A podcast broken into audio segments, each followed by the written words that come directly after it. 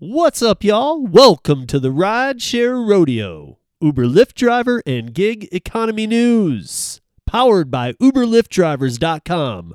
I'm your host, SJ, and it's time to get it on.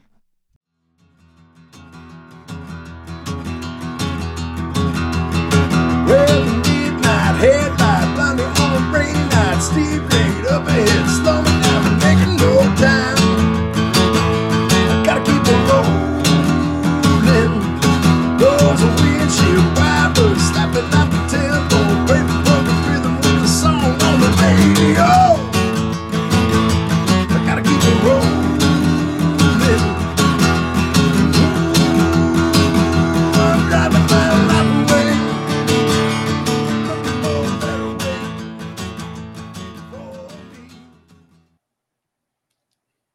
Hello, everybody, and welcome to a special Rideshare Rodeo Live with uh, Harry Campbell, the Rideshare guy. Um, Harry, how are you doing today? I'm doing well. Thanks for having me, Steve. It's been a while since I've uh, personally joined your podcast. I know I think a couple of my contributors have been on, and uh, Yeah. I'm excited to be back. I uh, I appreciate that you're still going strong in the rideshare space and covering lots of companies and interesting topics. So always uh, am a fan of your podcast and videos. So uh, keep up the good work. Thanks, man. I appreciate that. It's uh, I just put out my 163rd episode, so Nice. I mean, I think that, you know, just a quick background on Harry and I. I think we met on Twitter in 2017 when I was starting UberLyftDrivers.com. That's We right. communicated a little bit. I actually, when I, I don't know if it was 2016 or 2017, but when I met you, I actually got a paper copy of your book. I don't know Oh, how many nice. people still do that, but I, think, actually got one in uh, paper. And I was like, I was already doing Uber, but I read through it and I was like, you know, this is all right. Well, I don't I don't know the exact numbers, but I do think our book has sold like over 10,000 total copies. So uh, I think we have done a bunch of paper sales and maybe, you know, like 10 or 20% were Kindle sales. So, you know, definitely uh, not making a lot of money off the book, unfortunately, because the publisher takes most of the money. But uh, there's definitely But a lot was that, but was that ever the point anyway? No, no, I, I, I didn't really uh, write the book uh, to make money. It was just more uh, for me. I'm an entrepreneur at heart, so Right. I kind of like doing new things and like the challenge. And I had never written a book before, and so putting, uh, you know, the book was a lot of fun. And you know, the nice thing about a book too is there's a lot of finality to it. Right, when you're done, you're done. Uh, versus a blog or YouTube or podcast where it's just sort of never ending. Right, which is good and bad. True, true. Yeah, that's you know that's often what I tell. And that's kind of I think what we're going to get into a little Mm-hmm. bit today is that I tell people that who often like they'll they'll come to me and they'll say, well, you know, you know, but Harry always is like this, or Harry always does this, or Harry always covers this, Mhm. and yet when I put it all together, it's really like you've covered the whole space, and even they're acknowledging it. I Yeah. think that one thing that's often missed with you is that you're a business. You've created a business. There, there are people who count on you for their livings. For sure. I mean, Yeah. they make No, I their mean, I- living. I, think uh, everyone in the gig economy, whether they realize it or not, is I think I talk about this in my book, is running a business, right? So definitely, you know, I think I'm not shy about the fact that you know this is my business. This is how I, you know, make a living with my blog and podcast and YouTube channel. And I mean, we have four or five people now, uh, you know, that are basically we're paying full time. So not only do I need Right. to make money for myself, but I need to make money to pay them, right? Uh, so I mean, that's sort of good and bad, right? A lot of pressure, but also I think it's pretty cool to be able to provide, uh, you know, income that people can, uh, you know, actually rely on. yeah, and that's uh, and not to mention the other people who count on you for even if it's only partial stuff, like you were talking about, like Sergio or Chris or Yeah, some of the other contributors. Like they're not full time, but they count on their income coming Yeah. through Rideshare Guy for things they do. So definitely. Yeah, no, Sergio is always asking me for raises, so uh, you know, I, I don't always say yes, but he's always asking. Yeah, Sergio, Sergio promised me no matter how this went, they were going to tear me up on uh on uh, show me the money next week. So All that's why I thought, yeah, perfect. It drops today, and show me the money was yesterday. That'll give you guys six days to cool down first. perfect. Yeah, But I love those guys, and I love the fact that you know, like when I've had Sergio on, or when Sergio's dropped in on us, you know, he always mentions the fact that, uh, well, do you know why Harry and I even work together? Is that we don't see eye to eye. You know, or maybe you guys do more now that time has gone by. But when you met, you know, it's like you would have an Um, opinion. he saw it differently. Or, Yeah, no, I actually think that uh, Sergio and I see eye to eye on a lot of issues, but he's maybe more outspoken than I am, right? I think for me, you know, like I sort of like everyone, like I never tell people what they should or shouldn't do, right? Like if I don't philosophically agree with someone on everything that they're saying or doing, I probably wouldn't hire them in the first place. So I think the thing that stuck out to me about Sergio is that I understood, like from day one, I remember when he was leaving comments on our blog and he had really good insight into driving. And also at the same time i remember he was one of the top earners and making a lot of money and yet he was still very skeptical of uber. And i think that he represents you know like every driver is very different right? And so i think he represents an interesting section of the population of drivers right? Like not every driver is like you know, wow, this is the best company ever. There are some drivers who love driving for Uber, right? There are some who are very skeptical. There are some who are kind of very skeptical and don't make money. And there are also some who are, you know, kind of skeptical because they've been doing it for so long. But if they've been doing it for so long, they've kind of figured out the system, right? And so Right. I think that's the thing that, like, I always tell Sergio to kind of keep in mind is like, hey, you know, you're doing well and you're making a lot of money with Uber. You're one of the top drivers, right? And I think like the whole crux of my business is not telling people that they should or shouldn't drive for Uber. Like I like to let the facts speak for themselves. Like, hey, here's what the average driver is making, but you should be in the top 10 or top 20% of drivers, right? And if you're not in the top 10 or top 20% and you're complaining or bitching about how much money you're making or not making, that's kind of a you problem, right? If you're doing everything that you can or everything that you should and you're doing well, or sorry, you're in that top 10 or 20% and you're still not making enough money, then I can kind of empathize with that, right? It's more the drivers who are like, hey, I went out and drove a Tuesday afternoon in the middle of nowhere and I made four bucks an hour. I'm like, yeah, you idiot. Obviously, you shouldn't have been driving during those times and places. right. right? Yeah. Um, yeah. You're running a business, whether you realize it or not, right? And not everyone is cut out to be a business owner, right? Like it's a challenging uh, job. And so I think that keeping that perspective and like I've always taken the approach, hey, if you want to work in the gig economy, I'm going to help you do it better. I'm going to help you make more money. And I think that's kind of like the underlying thesis of the whole business. I'm never going to tell anyone, don't work for Uber, don't work for Lyft, don't drive for DoorDash. I'm saying, hey, if you want to do that, I'll help you make more money pretty simply. Exactly. And and that's kind of I think what every gig tuber or podcaster or or people writing on this space is doing is there I mean, well, for the most part, they're all trying Uh, to yeah, I don't know that I agree with that. I mean, there there are some doing there are so, there are some leading you down Well- bad rabbit holes and like really I mean, I wouldn't say it's bad rabbit holes. I mean, I think it's just philosophically, right? Like people have different opinions of companies, and Uber is and rideshare is a complex industry. It's not like there are a lot of positives and negatives, right? Like it's a very controversial industry for a reason, right? So I totally understand someone who has the viewpoint, right? Like if you're out there working 40 50 hours a week for Uber and you're getting paid like an independent contractor, it's like, man, that sucks. Like I kind of understand why you want to be an employee because you're like working like an employee, but without any of the benefits, right? So like right. I don't personally want to be an employee, but I understand that perspective, right? And I think the other thing too is that obviously, you know, especially on YouTube, right? Like the most negative, the most sort of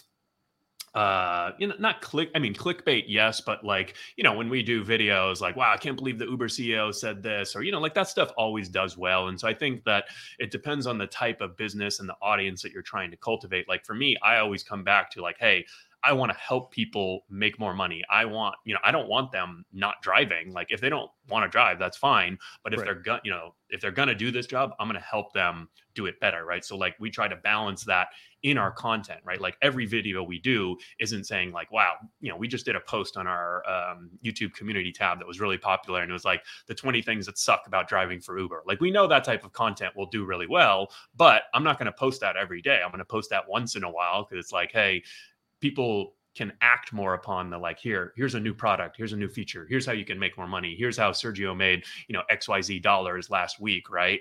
Um and then you know pepper in some content like at the same time like yeah it's annoying when you get a passenger who slams your car door or whatever right? Like the annoying things that we all know about driving. Like i think it's okay to sort of um you know lament those things here and there right? But like i don't want that to be every post. And also from a business perspective again remember i'm running a business right? If you're bashing on the companies and bashing on driving all the time it's going to be tough to turn that into a you know like thriving business. You have a partner come along and it's like they help drivers make more money. And so now it's sort of like hey wait you're talking shit about driving for uber but you're promoting a company that helps you make more money. Which one is Exactly. it right? Exactly. Um, I guess what I was getting at more was that there are maybe it's more than I used to notice because I wasn't on YouTube as much when I was just focused on podcast and the mm-hmm. website and Twitter and stuff. But there are some people on YouTube now who are charging fees, especially in the food space. I don't want to get into any name naming or channel dropping or anything, but there's more than one. Go for it. Let it rip, Steve. but there's more than one who are charging weekly, monthly fees, whatever, to guarantee you they can hand select things for you better than you can yourself. That kind of stuff to me has gotten very weird. They've moved them over to Discord servers and things Mm. like that. Well, I mean, I don't, I mean, I guess I don't know the specific scenarios that you're referring to, but I mean, in general, like, I don't have a problem with anyone charging for their time or their money, right? Like, I think there's this sort of, like, I understand, right? Like, obviously, if the our proof audience, is in the pudding, yeah. Well, I mean, I think our audience of, you know, gig drivers and workers in mm-hmm. general, right? Like a lot of people in, you know, they don't make a lot of money, right? Like drive gig work workers, like they're not bringing in a hundred thousand dollars a year for the most part. So they don't have a lot of disposable income. So I understand the sort of hesitation, right? Like people, you know, I get people complaining to me all the time, like, wow, you charge for your course, you charge for your book. I'm like, yeah, 99% of my content is free and 1% my book or my course Right. you do have to pay money for. You can literally email me anytime for the past eight years, and me or someone on my team will respond and hopefully answer your question, right? Like that's a free service. So like there's obviously this expectation, right, out in society that people want content for free. But I mean, it takes a lot of time and money and energy and resources to create this. So I have no problem with people trying to monetize um, and even if you know maybe it's something that i wouldn't do personally like I, I guess i don't necessarily have a problem with that. I think it's more on the user more on the viewer to sort of decide like hey is this someone worth paying uh, money or time for? Right? If it's like you know join a coaching group and you know with this youtuber who's making you know a thousand dollars a week on doordash and if that holds you accountable and you know that coaching or whatever that weekly session like then helps you make more money like i would say that's a pretty good investment. I don't think that's a great business model because we've tried a lot of that stuff and it's hard to get drivers to pay for stuff like that. But um i do think that you know if it works for yourself right like there's uh you know a lot of a lot of options out there. Well, the, the second we are done here, I will email you one that has become like the name that we don't mention anymore, okay but it's still out there, and I'm gonna send it to you because I'm, of it they try to get their folks to join it's just DoorDash. It's about Mhm. being top dasher, yeah and that if you are, they can make you so much more, and they can prove it. Yet hmm we've kind of dissected that the other way and said it's actually about the large order program. It's not about the top dasher. Gotcha okay I mean, really, you could make way more money as a large order program person, and that's what it really comes down to. But the charging is a lot. There's actually three groups out there, but there's one that's very well known that's charging forty dollars a week, hundred and sixty dollars a month. And to me, I have to do at least five times that. If I'm paying somebody 160 a month, this is just me personally. I want to make Yeah. five times that much, five times the 160 I'm spending out if it's really making me more money Got if it. I'm spending 160 and I'm making 250, I don't actually look at that as like, well, I made, you know, I made a few extra bucks. I look at that as that could have just been that week. Yeah. I mean, I would say it depends on each situation, but I mean, the nice thing is that the results are, you know, the proof is in the pudding, right? Like if you're spending 40 bucks a week and you normally make a hundred or, you know, $500 a week and now you're making 750 from something, it's like pretty obvious. So I guess like to me, you know, like stuff like that, if there's not real value being added, it's not going to last for very long, right? Like Right. people yeah. are, you know, people aren't stupid, right? They'll figure it out eventually. And there's people giving the same Mhm. advice that's being given on these Discord groups uh Mhm. for free on YouTube. And to me Yeah. that's a little weird because I feel like and you know this better than anybody. People come and go through YouTube like nobody's business. Somebody comes on and they find your stuff Yeah. and they're still looking at basic 101. How do I start Yeah. rideshare? Well, I mean, I think the challenge is that sometimes, I mean, it's like I can go to the gym and work out and get really buff if I go every single day. But to do that and have the accountability is really tough, right? Like some days I wake up and I feel a little down or a little sick or don't want to go. If I have a personal trainer that I pay $100 per hour and it's like, I don't, I, I lose that hundred dollars if I don't show up. I'm like, oh shit, I'm going to show up every single Yeah. day and I'm going to get ripped and I'm going to get buff, right? So it's like the same kind of concept in that sometimes like one of the reasons why I like having certain paid options like our course or our book, or I mean, really the courses. So, like the course is a good example. We've got a rideshare course um, that we've updated recently and also a delivery course. And I mean, one of the reasons why I like that, it's a lot of the same information that I have on the blog, on the YouTube channel, but the two things is one, it's very organized, right? So it's sort of like a crash course. So if you want to become a rideshare driver and you don't want to filter through, like I literally, if people email me, I'm like, yeah, all the information in my course you can go find for free on my website, on the YouTube channel. But if you go to the course, it's all there, like super neatly laid out. And then second, there's a lot of accountability. That's why I don't give my courses away for free because I know right. if someone pays $99 for my course, they're going to watch every damn video, right? Or at least they should, right? right? right. So I think like that accountability is also important. So that's why I'm sort of like, like on the coaching stuff and anything that kind of like encourages you to work more or do more consistently or have some accountability uh, you know i think is beneficial. I think the the trap that people sometimes fall into is that they like spend so much time in like coaching groups they don't actually go out and do the work right? Usually if you're like it's like a catch 22 right? Like the people who need the co- or you know who could benefit from like coaching and community and all that are like too busy out there doing shit and getting work done.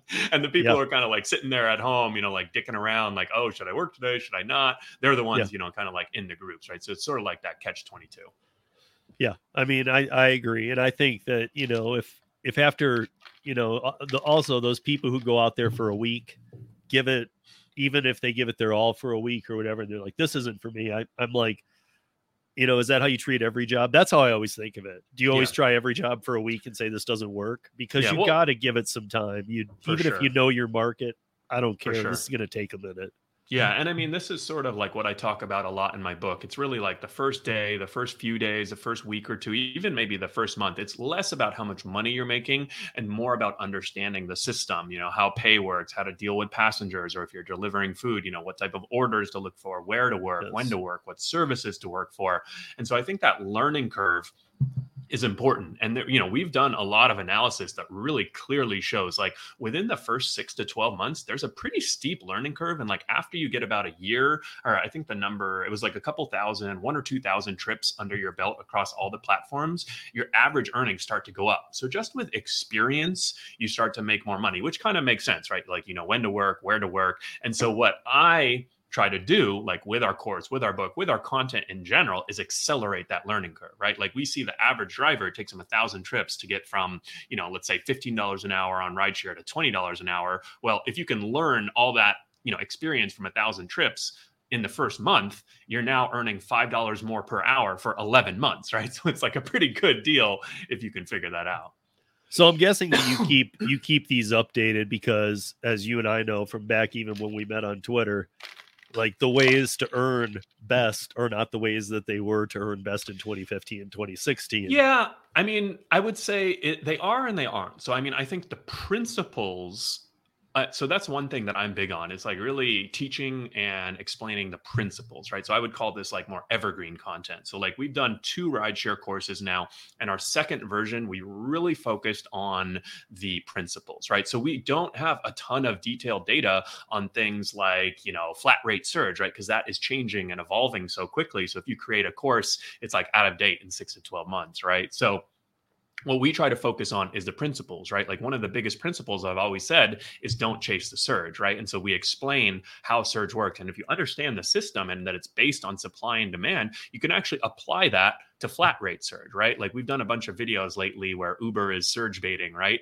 And you know, drivers obviously hate this. They're pissed. You know, they'll be offline. They see that they're in an area where Uber is guaranteeing a $10 flat rate surge. They log on and it drops to $5. Now, I actually think this might have been more of a glitch, but that concept, right, is the same as in the old surge system, right? Where you would we would always tell drivers, don't chase the surge, right? Because there's going to be other drivers driving to that area and as passengers make you know those requests get filled the surge goes down right? So it's like if you understand that concept you apply it to new surge right? And so now with the sticky surge if you see an area that's let's say $15 right like it's the same thing, right? Like you understand you're taking a calculated yes. risk, right? If you drive to that area. And what's nice about the flat rate is that if you get into that area, it sticks, right? So your next trip will be, right? So there are actually times where it kind of makes sense, right? But you have to keep in mind the fact that, like, hey, let's say there's 10 riders in that area that are requesting, but only five drivers that can service those rides. That's what causes a surge, right? Because there's five Which riders. will go away very quickly. Right. And so those five match with the five. And then, hey, how many drivers? Drivers are nearby and they're like, oh shit, let me drive to this area where it has a 10 or $15 flat rate surge. So you're racing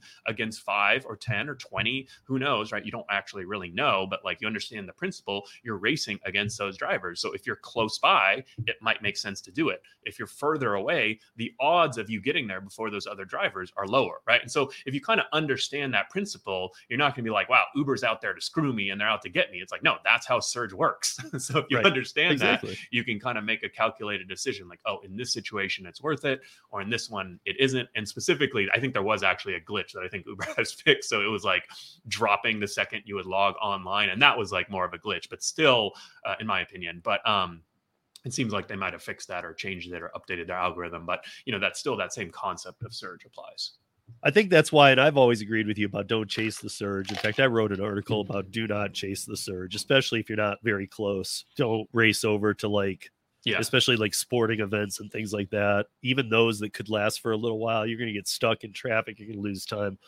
Yeah. But one thing I, I will say is that maybe it was a little more worth it when it was a multiplier because you could actually watch, wait a minute, something's happening here. Yeah. It wasn't just, hey, get over here. It was yeah. more like, hey, there's something well, growing, growing, and, growing. You know, I mean, I think Sergio has done a really good job of sort of highlighting how he does it in his articles and videos, where he basically, you know, if you understand the traffic patterns in Los Angeles, for example, and like Santa Monica, like surge yes. starts building at seven o'clock, eight o'clock in the morning, and then by nine it peaks, right? Mm-hmm. It's like it's the same thing every Monday through Friday. You just sit there and watch the app, and you sort of start understanding and that's like the type of experience that we talk about right? Like at sports games right you know that same kind of concept applies right? There's like basically a demand peak right? So you can kind of try you might not be able to time it perfectly but you sort of get the hang of like hey why don't i wait offline for five or ten minutes you know and right. then when it peaks i grab a ride right? And it's, it's like that same concept uh, you know i think applies in a lot of situations and that's sort of why i say that like this isn't like super easy to figure out. It's not rocket science, but it's somewhere in the middle. And so that's why, you know, for the drivers who figure it out, you see a lot of drivers who've been driving with Uber three, four, five, six, seven years. They got plenty of complaints and they don't like this and they've been screwed before. Totally get all that. But they've also still doing it. So they've obviously figured it out and made it work. And then you also have a lot of new drivers. I feel like it's kind of a barbell. You don't have a ton in between, right? It's like a lot of newbies, and a lot of veteran drivers because they figured out the system and you know everyone kind of in between or not that many people in between basically. Yeah um yeah i, I even sergio the last time he was on uh he had said something along the lines of you know like he did uh a week of delivery too and he didn't yeah. realize how much it screwed up his uber. Yeah because it really took him back to step one and he had to like kind of rebuild his whole thing. Yeah. to be able to yeah. get back on his bonus. Yeah, no, I remember. I think he was uh, pretty pissed, but also that's yeah. sort of where it's like, hey, it's nice too if we're trying these things out and then other people can kind of understand, right? You imagine it from Uber's perspective, right? Like, not a lot of people actually switch from rideshare to food delivery, right? So if they sort of identify that you start doing a lot of food delivery, they're probably going to say, like, hey, this guy likes food delivery. Why don't we give him bonuses that are more tailored to food delivery. And so I think Sergio was pissed, but I think from the company's perspective, it kind of made a lot of sense, even though he may not have uh, loved it. Man, we're talking a lot of Sergio. Today. Yeah, he's really is a good ego. He's gonna he's gonna love it. but this is what I really wanted to get into was sure. so often I see comments about your interviews with the giants, you know, with Lyft and Uber. You know, you've interviewed uh Dara what three times now. yeah And on the third one, this is me personally. I think you did a much like that was my favorite interview that you had done with him. Oh, and oh, w- wouldn't that make sense, people? I mean, that you know, you do one, yeah, you do two. by the third, you're feeling a lot because I'm yeah. sure that you feel. I mean, I'm not going to say uncomfortable, but that's a big situation to be in, and yeah.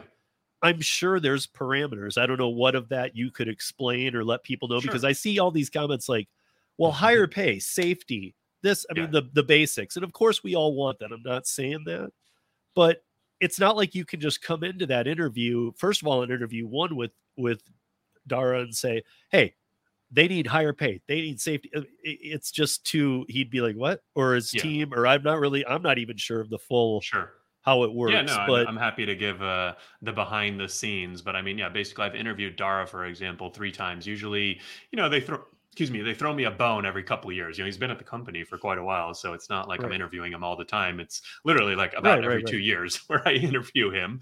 And you know, I mean, I think in general, right, like I think that Uber doesn't love everything we say about the company, but I think they also understand that, you know, we're pretty fair. We don't have, you know, like everything that they do isn't, you know, we don't say is negative. Like some are, you know, I think probably more positive than negative. So I think that in that type of forum, you know, I think that they do respect that, right? Like I, pro- you know, if I'm running Uber, I probably wouldn't want to go on some YouTuber's channel who's like, wow, everything Uber does is like, sucks fucking sucks. Like why would i send my ceo to do that type of interview? Like my job at uber is to make the company look as good as possible whether you agree with that or not right? But at the same time you know i think uber and lots of companies realize like when they message drivers it's like no one really believes it right? Because it's like uber right? It's like Right. they say oh this is a new feature. This is great.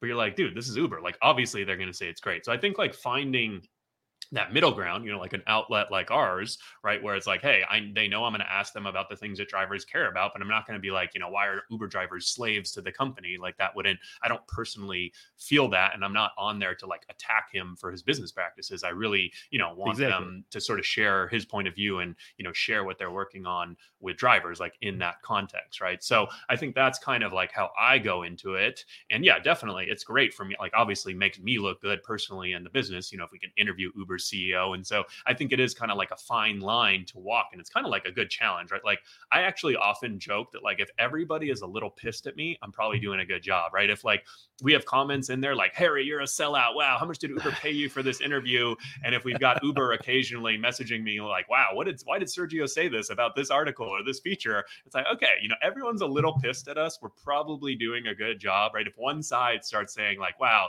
this is the best interview I've ever, s-" you know, it's like a little too one-sided. So I think kind of walking that fine line is a fun, Yeah. like from a entrepreneur and business standpoint, like that's like a fine line to walk. And I kind of like having to walk that tightrope and figure it out, right? Because I do want to keep interviewing the executives, but at the same time, I want to ask them questions that our audience wants to know. So that's sort of like the high level. And then in these interviews, fortunately, to be honest, like Uber has never come to me and said, like, you can't ask them about this topic or driver pay or anything like that. In my most recent interview, the only thing I couldn't ask them was uh, about like financial earnings and statements and things like that, since they were about to release quarterly earnings, which is like a pretty standard practice for like public companies. And, you know, I wasn't going to ask them like about their P&L. Like, I don't even really understand that shit. I was, I anyway, was gonna so, say, like, like, I don't know. think, yeah, that's probably right just so like to make it, sure it really wasn't but- yeah it really wasn't a big deal for me um and you know so that's why i say fortunately because you know like at this point i've interviewed him three times if they came to me for a fourth interview in six or 12 months and said like hey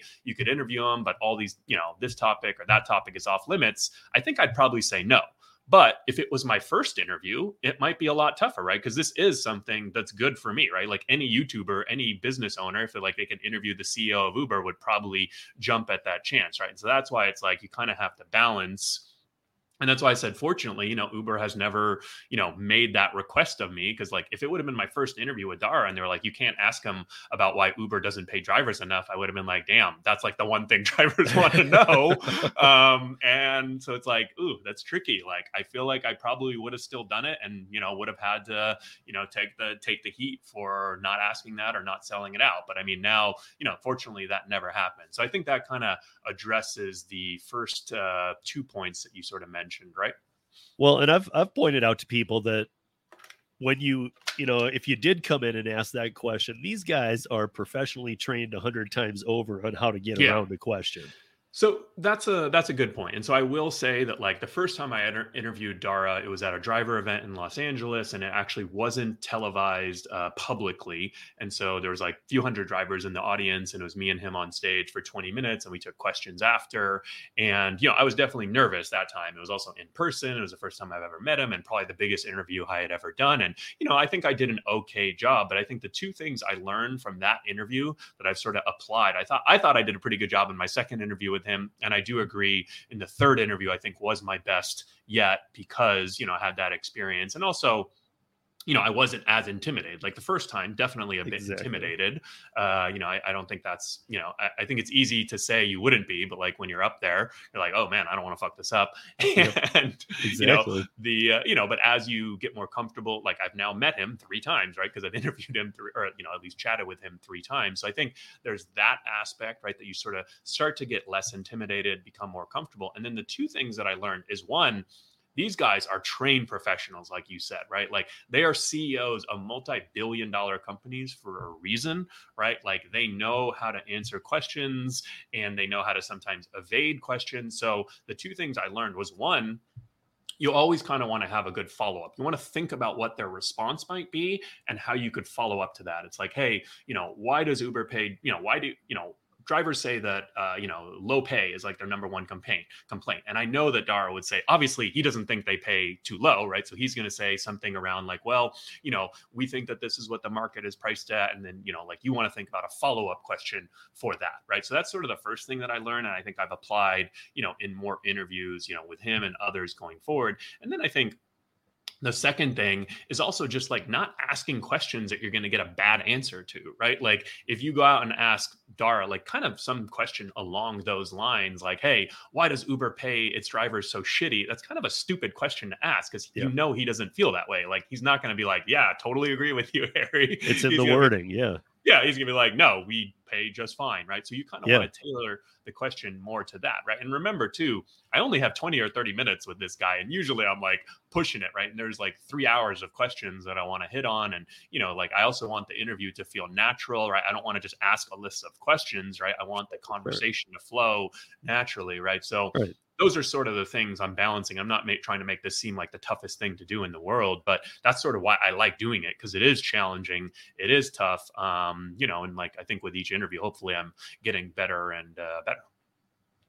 So the, I mean, I guess I have to, I have to hit on this because I think that with the recent John Zimmer, um, Lyft's president, uh, I believe that you hit on quite a good few things because I, I, know that you talked about having real names, real yep. pictures, uh, you talked about transparency, transparency, transparency. Uh, yeah, and I mean, to the credit, they fair, are releasing know, like five or ten different like new products and features. Some are you know copying Uber with the upfront fares for drivers, but you know they are launching like long pickup, and so I mean, I think it is important to like that's for me like I think it is important to give the companies credit when they are doing things, right? Like, hey, Lyft hasn't done much over the past couple of years. Now they're doing stuff. So, like, let's highlight it. Like, I'm not saying you have to agree that this is the best thing since sliced bread, but I do think like that's sort of the the viewpoint that I try to provide. Like, hey, I want to give the companies credit if or when they do do something positive for drivers, and then when they don't, we'll call them out on it. And I think that balance, right? Like, if you're always saying like, wow, everything Lyft or Uber launches is shit, this sucks, that sucks how do you know? It's like the boy who cried wolf. Like you always say everything sucks. Like, how do I know? Right. So that's why I kind of like having that balance because then when Uber and Lyft do do something that's really bad, it and we cover it and we talk about it, it really stands out because it's like, hey, we talk sure. about the new features that we like and this and that. And then it's like if they do something we don't like, it like stands out, right? Versus if everything you think that they do is negative. Yeah. So I, I got to ask you this then, because sure. since the beginning, I mean, I, I, know we're a little, we're running a little short on time here, but I got to get this out. So since the beginning, I've wanted transparency, transparency, transparency. I hear you talk about it all the time. Yeah. It looks like now, at least I, I know that they're both going to these models, but I did hear something when you were talking to John where he said, I, I remember you asked him something. I don't remember the exact words along the lines mm-hmm. of, you know, why hasn't this been available sooner? This yep. transparency that we're talking about. And I really his I, I appreciated his answer, even though I didn't like it, which was it should have started much sooner. Yeah. I appreciated I mean, I that. Yeah. I mean, I um, think with a lot of these features that Uber and Lyft, I think we even joked when Uber announced their upfront fares. I think we even joked in our article, like, what took so damn long, right? I mean, you and I have been doing it for a while. I sure I first started driving for Uber and Lyft in 2014, And when I first started driving, I'm like, this is crazy. You don't know where the passenger's going. You don't know how much money you're making, right? So, I mean, this has definitely been an issue for a while. And I mean, I think bluntly, I don't think the companies, you know, would really say this, but like it wasn't a priority, right? Like they didn't have to do it, right? Like they were able to get enough drivers signing up and taking rides, like so they didn't have to, right? Now they're struggling to recruit and retain drivers. And so it's like, well, let's give them more. So, like, that's the blunt reason, in my opinion, why it's taken so long. Yeah, I mean, when I started too, it was a it was a percentage split, and I didn't even get to see the persp- the actual breakdown though. I just Yeah. made enough money where I was like, that's cool. I don't care. Yeah. Like, so, but I guess what I want to know now is after all these years of fighting for transparency, this is, I guess this is the the big question here is Mhm. do you think that the transparency models that are coming out are going to make people happy or do you think there's been some algorithmic gain between Uber and Lyft that now they've got it down to a point where yeah, if we'd have done this 5 years ago, maybe it would have helped you guys more than you think. You know, I think it definitely is an incremental benefit. I mean, I think it makes the experience as a driver better. I don't think it's like two times better. Maybe it's 10%, maybe it's 20%, you know. So I would call it an incremental improvement. Like it's nice, you know. Now it's like, hey, I can see where I'm going. Like a lot of drivers prefer short trips or deal, some yeah. prefer long trips or some like want to stay out of certain areas of town, you know, because they're not familiar, right? Like we know like how important navigation is to passengers, right? And so if you know the west side of Los Angeles really well and you don't know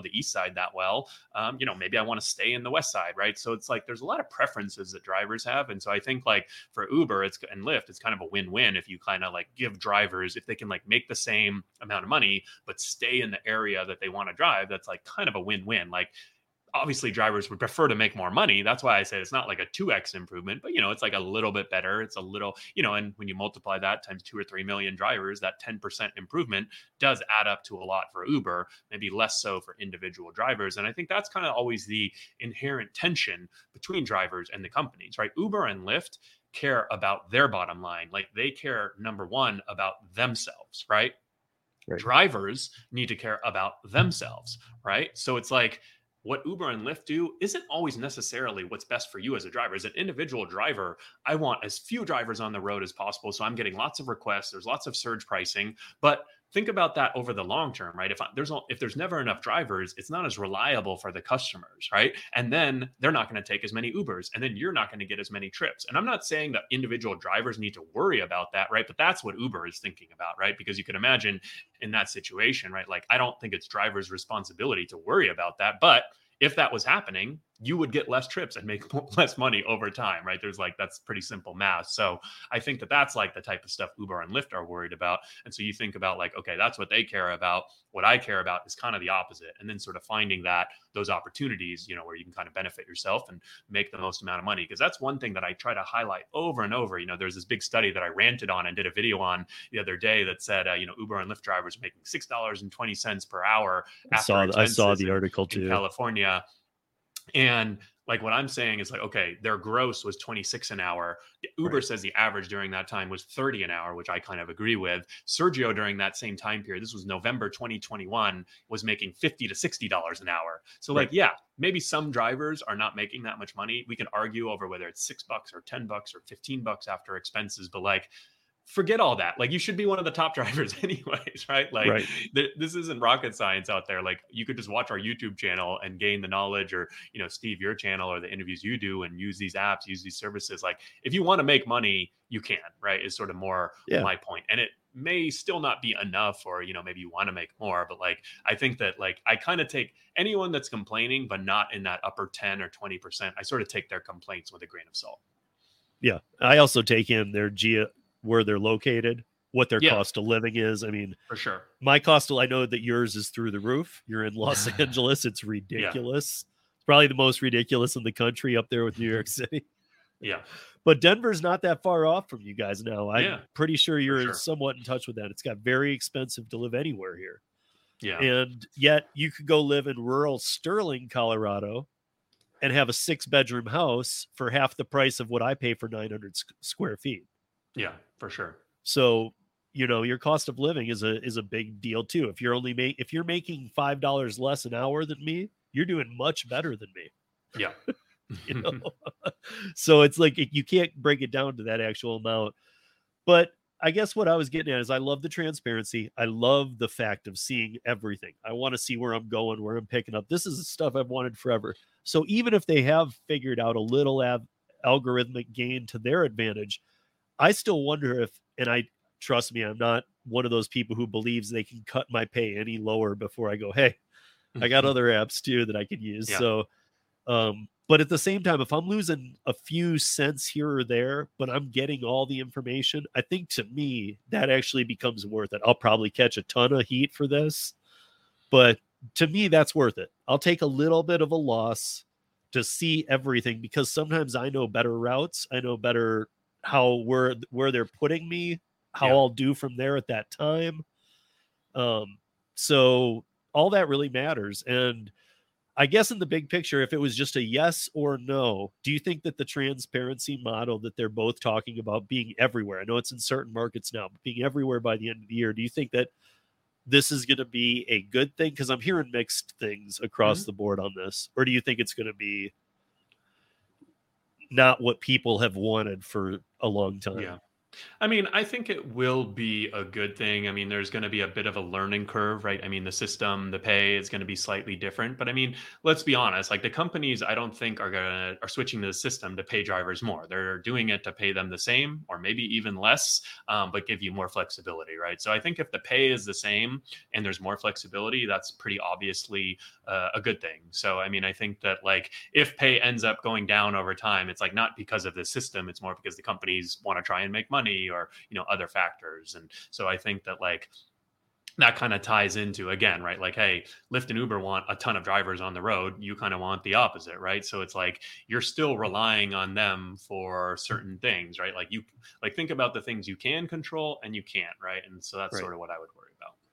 Yeah, that's I agree with that. So I guess uh last thing I would ask Harry is like if you were getting into the gig, you if you had to just work one gig Mm-hmm. Yeah. these days, and you don't even have to say which one it would be, but would it be rideshare, food delivery, last Yeah. mile services? Where would you go? Definitely, I'd probably start uh, with rideshare, Uber specifically, even if I had to pick one. I mean, I've always felt that rideshare uh, pays the most, and that's Yeah. kind of what I care most about. And so I think that, you know, people will always pay more for a ride for themselves than they will for a burrito. I think it's hard to argue with that. And I think that, you know, in general, you can make the most uh, driving people around and doing Uber specifically since they're the busier app. So if I had to pick one, that's what I would go with. But at the same time, you know, I'm always open to new opportunities and new companies and, you know, understand that, uh, you know, I'm working for myself, not Uber. So, you know, if something better comes along, I, I don't, I don't have uh, to too any problems switching over.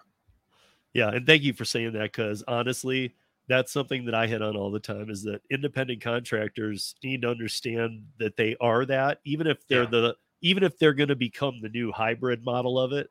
Because Yeah. I was doing independent contractorship ten years before apps existed to do Yeah. it.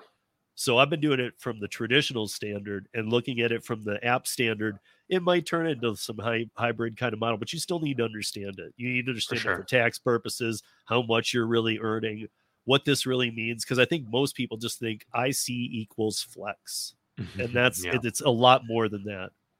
for sure. Cool. Well, appreciate it, Steve. Hey Harry, thank you for your time. Sorry I kept you over, but uh, it's hard not it's hard not to. Every time we, we get together worries. and chat, I- I, got keep time. Harry. It's it's like Harry was saying with Dara. I could keep Harry on for hours and bug him until he was like, I gotta go.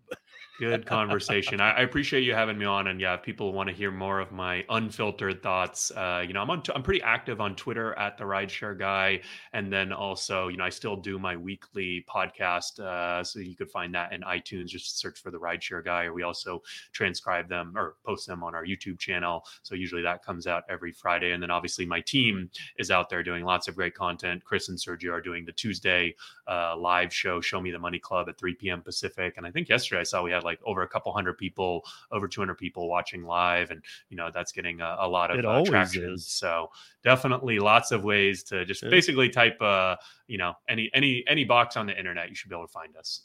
yeah, and I'll put Harry's links in there too. But when he says the podcast, you guys, you don't just need to go to one anyway. You can go to any podcatcher Yep. and find Rideshare Cool. Guy. It's on everyone. So, Harry, thank you for your time. Um, I really do appreciate when you stop by, and uh, I hope some some people learn from this stuff that you know there's business, there's business, and there's how we work, and everybody be safe out there, earn smart, and uh, we'll catch you next time. Thanks, Steve. Peace, everybody.